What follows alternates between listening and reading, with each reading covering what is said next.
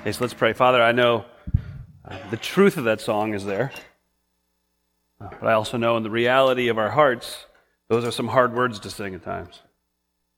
We know you're present with us. We know that you're with us. We, we're confident of that, but we also know that we live in such a broken, dark place that um, many of our hearts are broken. And so when we, we talk about your presence with us in the eye of the storm, God, I ask that it would be, your presence would be particularly near. Father, I, I pray that in our moments together this morning, that you would fill us with hope. I pray, Father, that we would see you as you truly are, a God who's willing to press into the possibility and with no amount of time, no amount of space, being able to, to throw you off your plan. Lord, we love you. In Christ's name I pray. Amen. Amen. Take your Bibles, go to Luke chapter 1.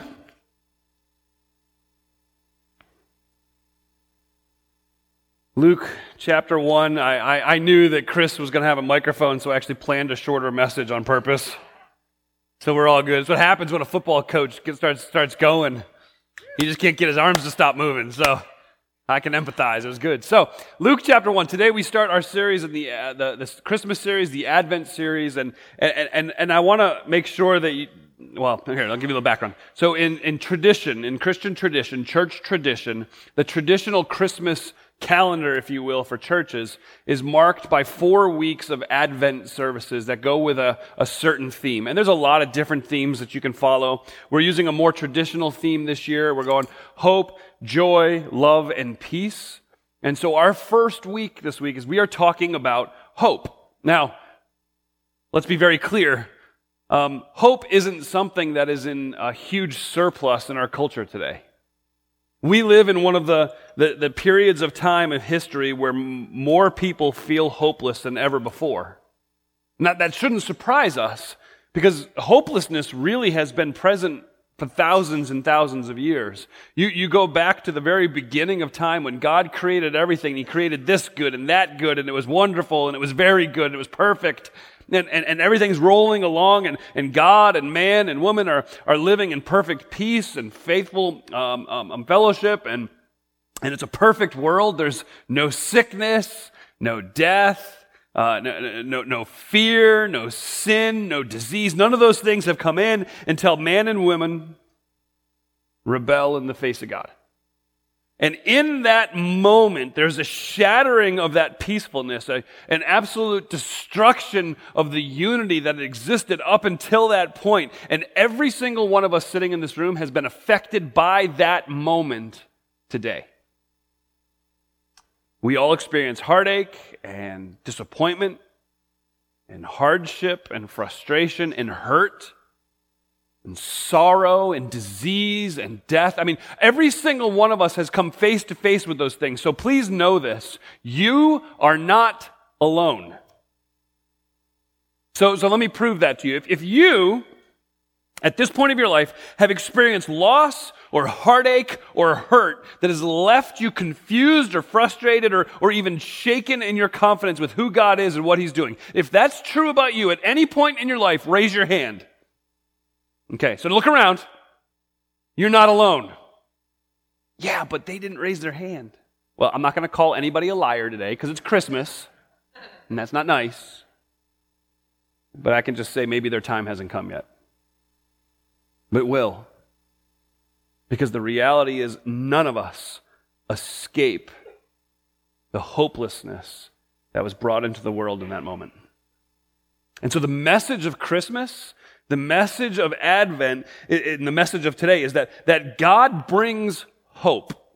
And that there's no amount of time, no amount of space that's going to throw him off of the plan to bring us the hope that he has promised us.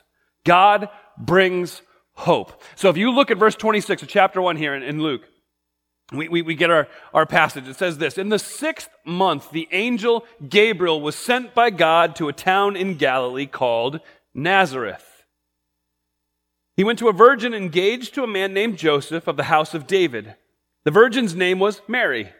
And the angel came to her and said, Greetings, favored woman. The Lord is with you. So let, me just stop there for a minute, give you a little context, a little background. When you hear the story of Christmas, when you hear the story of Gabriel showing up to Mary at, at Nazareth, I think in our head, because we're so familiar with the story, we've assigned what Nazareth actually looks like. We've assigned that, that Nazareth is probably a suburb of Jerusalem, it's highly populated, it's an economic center, and that none of that is true. Nazareth is a little podunk one horse town that has a population at this time of about 150 people. And in fact, it's such a rundown place, it's so disrespected that, that people would try to remove it from their resume uh, so that nobody would know they were from Nazareth. In fact, even Jesus, when, when Jesus is calling to himself his disciples, Nathanael hears that Jesus is from Nazareth and he's like, Whoa, can any good thing actually come from Nazareth? Not a great place to be at this time. Then, then let's deal with this other part. He, he comes and sees this girl named Mary. And I think for many of us, whether it be movies or for whatever reason, we've pictured Mary as a, you know, a 22 year old, fair skinned, quiet young lady who's engaged to be married. The reality in this time is Mary was somewhere between the ages of 12 and 15 is just a little girl. She is certainly not prepared for the message she's about to receive from an angel. She's just a, a little girl. So we're talking about hope. How, how are those things just right there? How is that hope?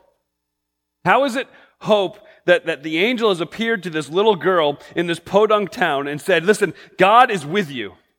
Well, I just gave you the answer. The hope isn't the podunk town. The hope isn't Mary herself. The hope is the very presence of God.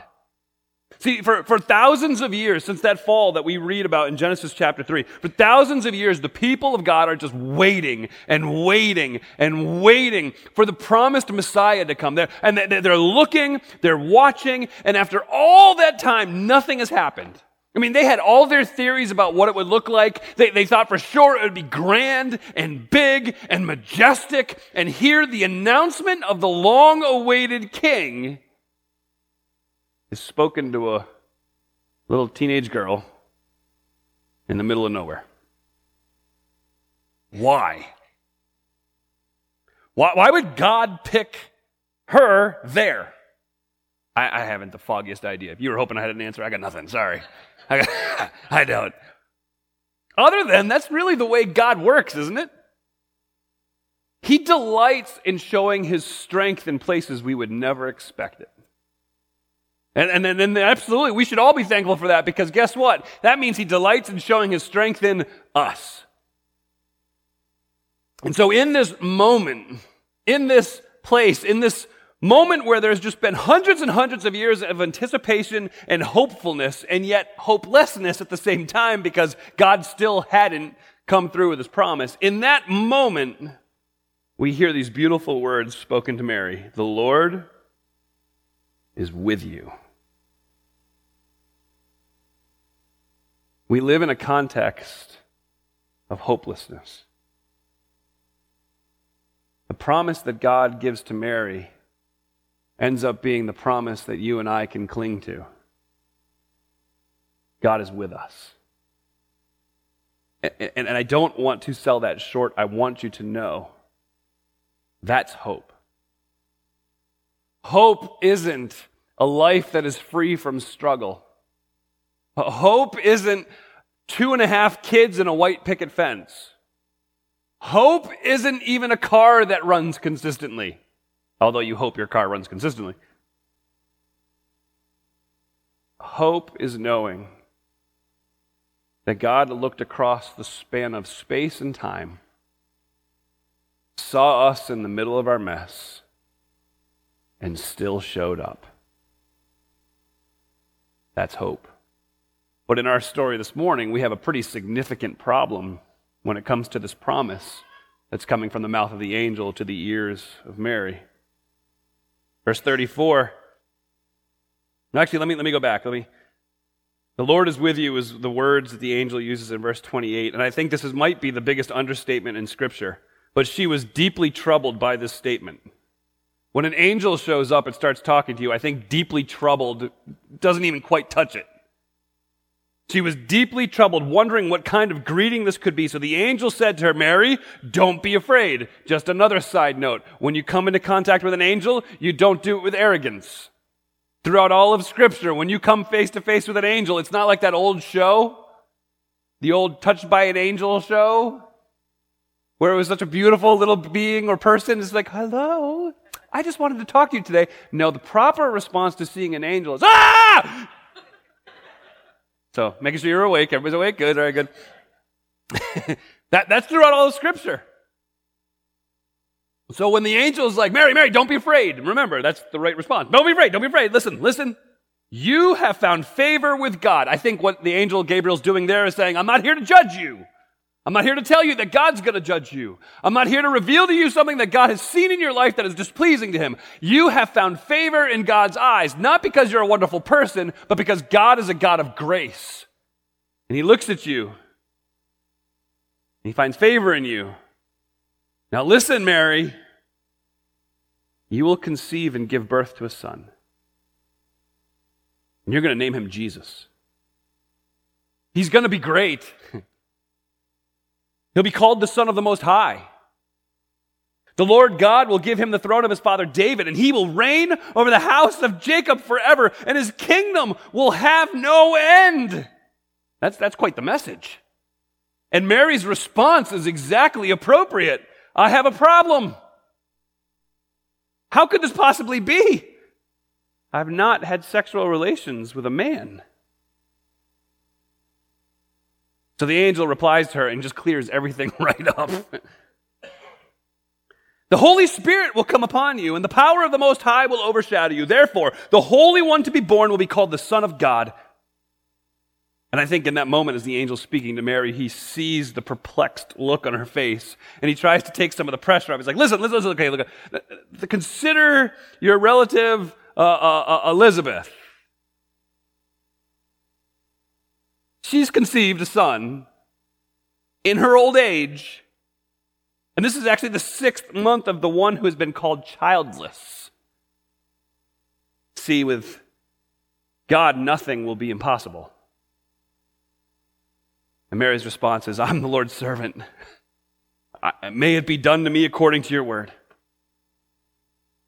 And the angel left. I love the fact that, that as the angel is explaining to Mary the, the, the the, the plan of God from before the foundation of the world. And he's just unloading this plan and he's laying it out for her like, this is what's going to happen, and this is what's going to happen, and this is who he's going to be, and this is what they will say about him, and this is what he will do. Mary's like, yeah, yeah, hold on. Go back a few steps. How could this possibly be? I've never been sexually active. And, and, and the angel's like, no, no, no, you're going to be pregnant. Holy Spirit will be involved. You'll be pregnant. You'll still be a virgin, but you're going to be pregnant. And her response is, What? I mean, how many of us think that Mary was like, Oh, okay, makes sense. Good. Okay, let's, let's keep going. No! This doesn't make any sense still. And you get that sense when, when the, the angel sees it. It's like, okay, look, go look at your relative Elizabeth, who is up there in age, who's, who's never had children. She has been barren her entire life. She has never been able to have a baby. And now, of all times, She's pregnant. She's six months pregnant. Now, let me be clear God opening the womb of an infertile woman is miraculous. We have friends who um, tried for years to conceive and were never able to, and so they decided to adopt. And it's a beautiful picture, and they, they had the perfect attitude about it. We're so excited about it. And they adopted, and then literally a month later, they find out she's pregnant with twins. See, it's, it's not, it's, it's, it's, it can be, we can consider it miraculous. That's fine. Let's, let's call it miraculous. But it's not impossible. So, so hear this. It's not impossible for a woman who has a husband and she's enjoying her husband to become pregnant, right? Okay, some of you said right, and your kids were like, stop it. Okay? but that's reality. It doesn't matter the span of age. It doesn't matter the complications or the difficulty. That, that, it, it may be like, wow, that was surprising. We did not expect that. But it's not impossible. But for a virgin to be pregnant is impossible. You understand that, right? And I, and I think what ends up happening is, is some of us hear this and some of our, I don't know, not, not, I don't know, our, our, our arguments, some of our arguments, some of our disbelief even is, but Frank, a virgin can't get pregnant. And my response to that is, don't you think we know that? That's kind of the point, right?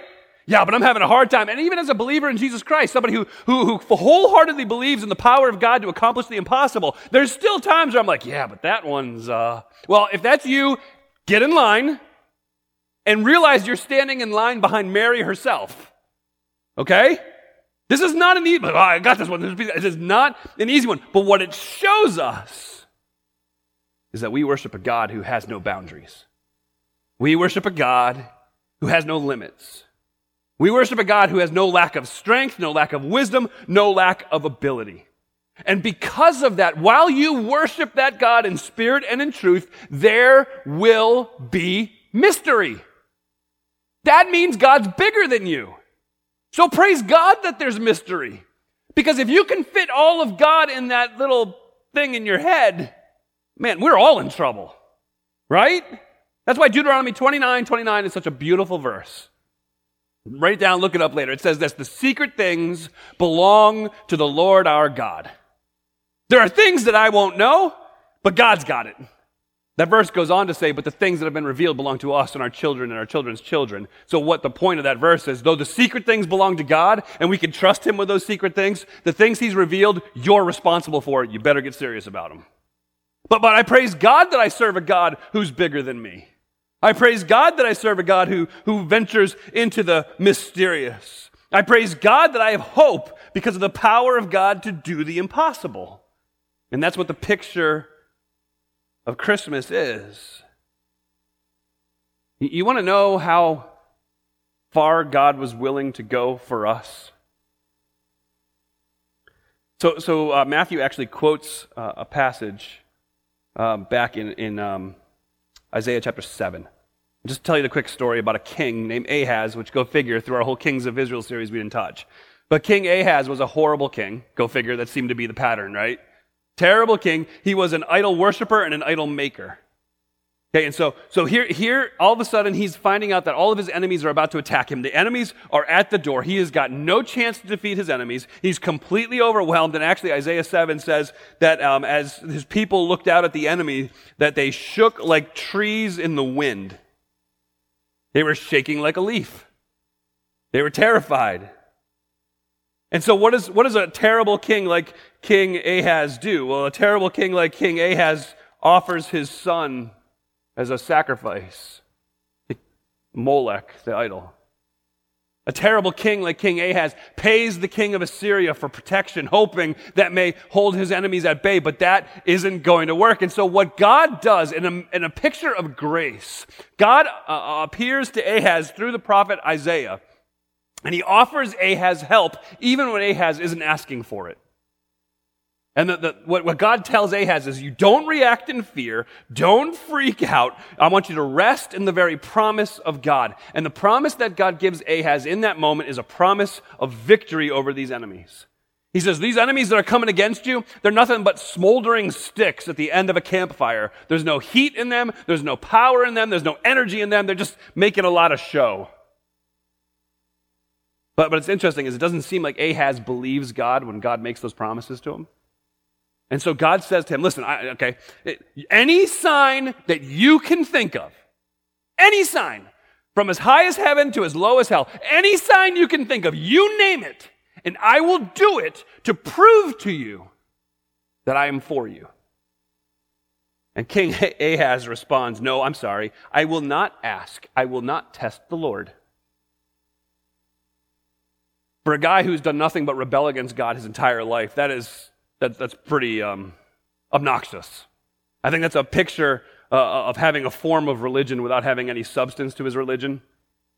And, and so God actually, it, it, it's, it's a verse we quote all the time. God's responding to Ahaz. And he says this in verse 14 of Isaiah 7. Therefore, because you won't give me a sign, Ahaz, to prove to you that I am for you, therefore the Lord himself will give you a sign.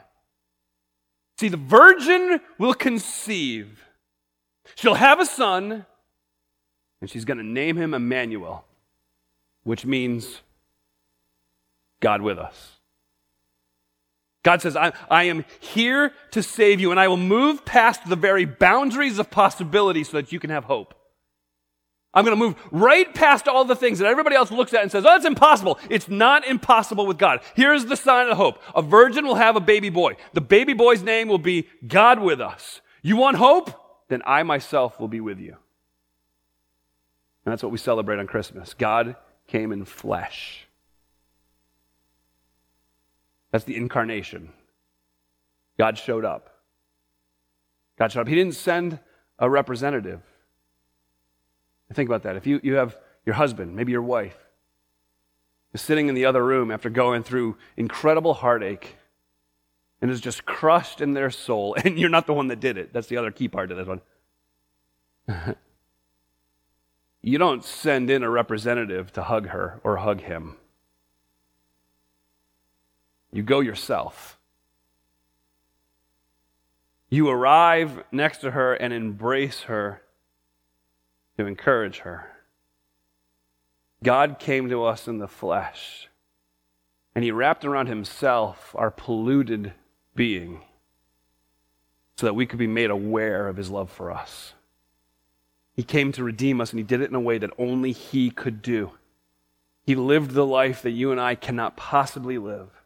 And he died the death that you and I should have died. And he died willingly for us on our behalf in order to make a payment for our debt. And, and if we accept that payment on our behalf, if we claim it as our ours, if we admit that our checking account doesn't have nearly enough in it to cover the debt of sin, he will redeem us. That's what he came to do. God didn't show up so that you could give each other Christmas presents. God showed up to redeem you. And that's what we celebrate at Christmas. And that's what we're going to celebrate here in a moment as we observe the Lord's Supper together. But before I, I, I continue, just a, a, couple of logistic things about uh, communion. I'm to, in a minute, I'm just to finish up. I'm to pray. Some music's to play. Um, I would encourage you to leave your seat to receive the elements. When you leave your seat, everybody put your right hand up. Right hand, right hand. Okay. When you leave your seat, walk out the aisle on that side, your right side. Come, receive the element at the table, and return up the left side to your seat. Have a seat, pray, spend some time reflecting. There'll be a song sung, and then we'll observe Lord's Supper together. But before we get there, let me do this. All of these things, the crackers, the juice, those are just symbols. They're pictures. And today isn't about if you're going to take these elements. It's about if you're going to take Jesus. So, do you believe that Jesus Christ is the Son of God who came in human flesh? Do you believe that Jesus Christ was born of the Virgin by the work of the Holy Spirit? Do you believe that you're a sinner whose only hope is in the work of Jesus Christ on the cross, the blood that he shed for your sins? Do you believe that God victoriously raised Jesus from the dead three days later? Do you believe that in this very moment you stand before God wholly forgiven? God's justice forever satisfied because of Jesus' credit of righteousness to your account. Do you believe he's coming again soon? Then, if that's you, I would invite you to the table to celebrate communion with us. But if that's not you, I would implore you to stay in your seat. I would implore you to spend the time examining your own heart, your own life, and where you stand with the God who's pursuing you this morning. I would implore you take this seriously. Because God took it seriously enough to come in flesh and to suffer on your behalf. to bring you peace and acceptance with God Himself. That's what we celebrate today. Our hope isn't in an easy life, it's not in things getting better and better. Our hope is in the fact that God showed up. Would you pray with me, Father? I thank you for your word.